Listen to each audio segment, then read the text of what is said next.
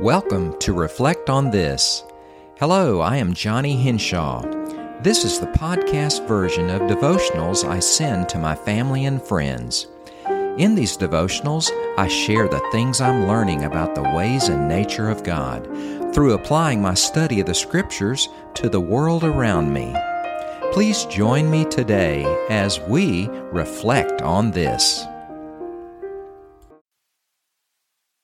About eighteen months ago, I read the thirtieth anniversary edition of a book entitled The Lies We Believe, Renewing Your Mind and Transforming Your Life by Doctor Chris Thurman, a Christian psychologist.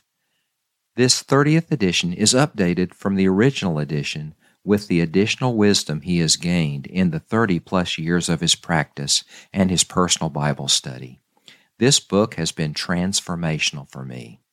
The premise of the book is amazingly simple. Our faulty beliefs, the lies we believe, keep us from discovering and living in the freedom that God has designed for us.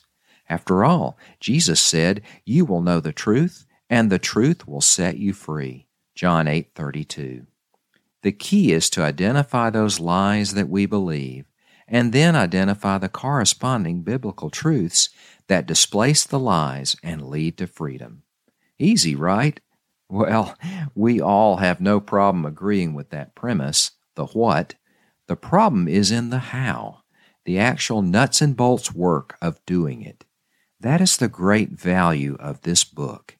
It carefully goes through categories of lies with lots of examples, as well as the scriptures for the corresponding truths.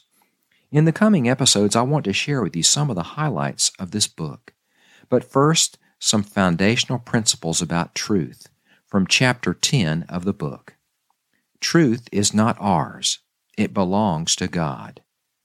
Psalm twenty-five five says, "Lead me in your truth and teach me, for you are the God of my salvation. For you I wait all the day." Truth comes piece by piece. Like putting a puzzle together, truth requires humility and patience.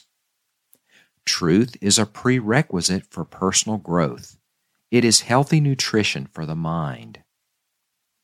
Philippians four eight says, "Finally, brethren, whatever is true, whatever is honorable, whatever is right, whatever is pure, whatever is lovely, whatever is of good repute, if there is any excellence, and if anything worthy of praise, dwell on these things."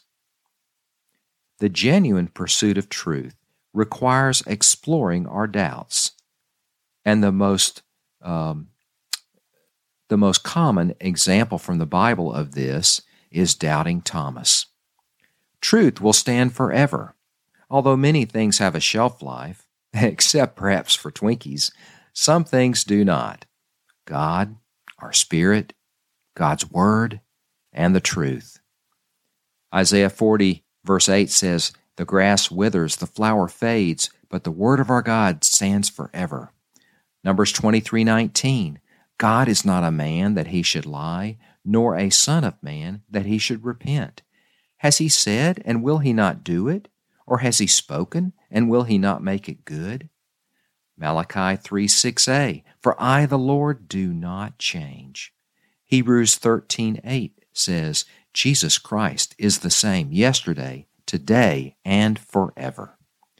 Doctor Thurman says, "We need to approach the issue of truth with great humility and never think for one second that we have things all figured out, because the truth is bigger and deeper and wider than we can possibly imagine. On the other hand, we are to be confident about what we know to be true once God shows us the nail prints, as he did with Thomas. And we are to boldly speak truth wherever we go and regardless of the audience." He continues, "As you go through life, it is important to understand that truth has certain qualities and characteristics you have to accept and to which you need to adjust.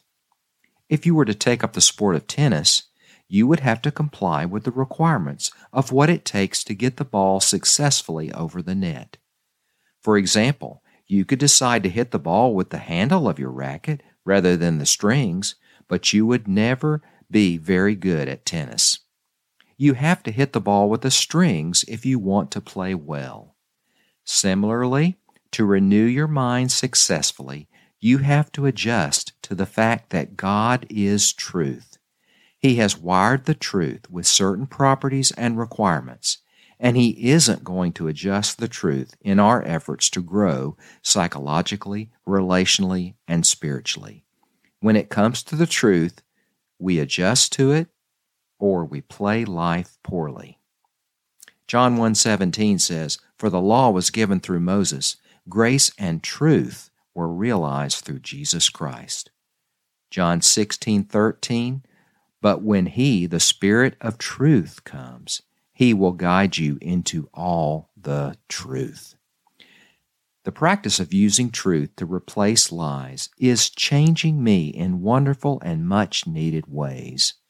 I invite you to join me on this journey in the following episodes, because I am confident that it will change you as well.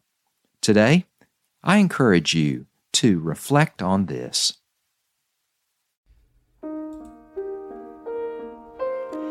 It is my hope that this podcast will encourage and inspire everyone who hears it to do two things: to apply the Scriptures to your daily life in such a way that it changes how you think, act, and live, and to consider how you can likewise encourage your loved ones to do the same thing. Will you join me in this adventure?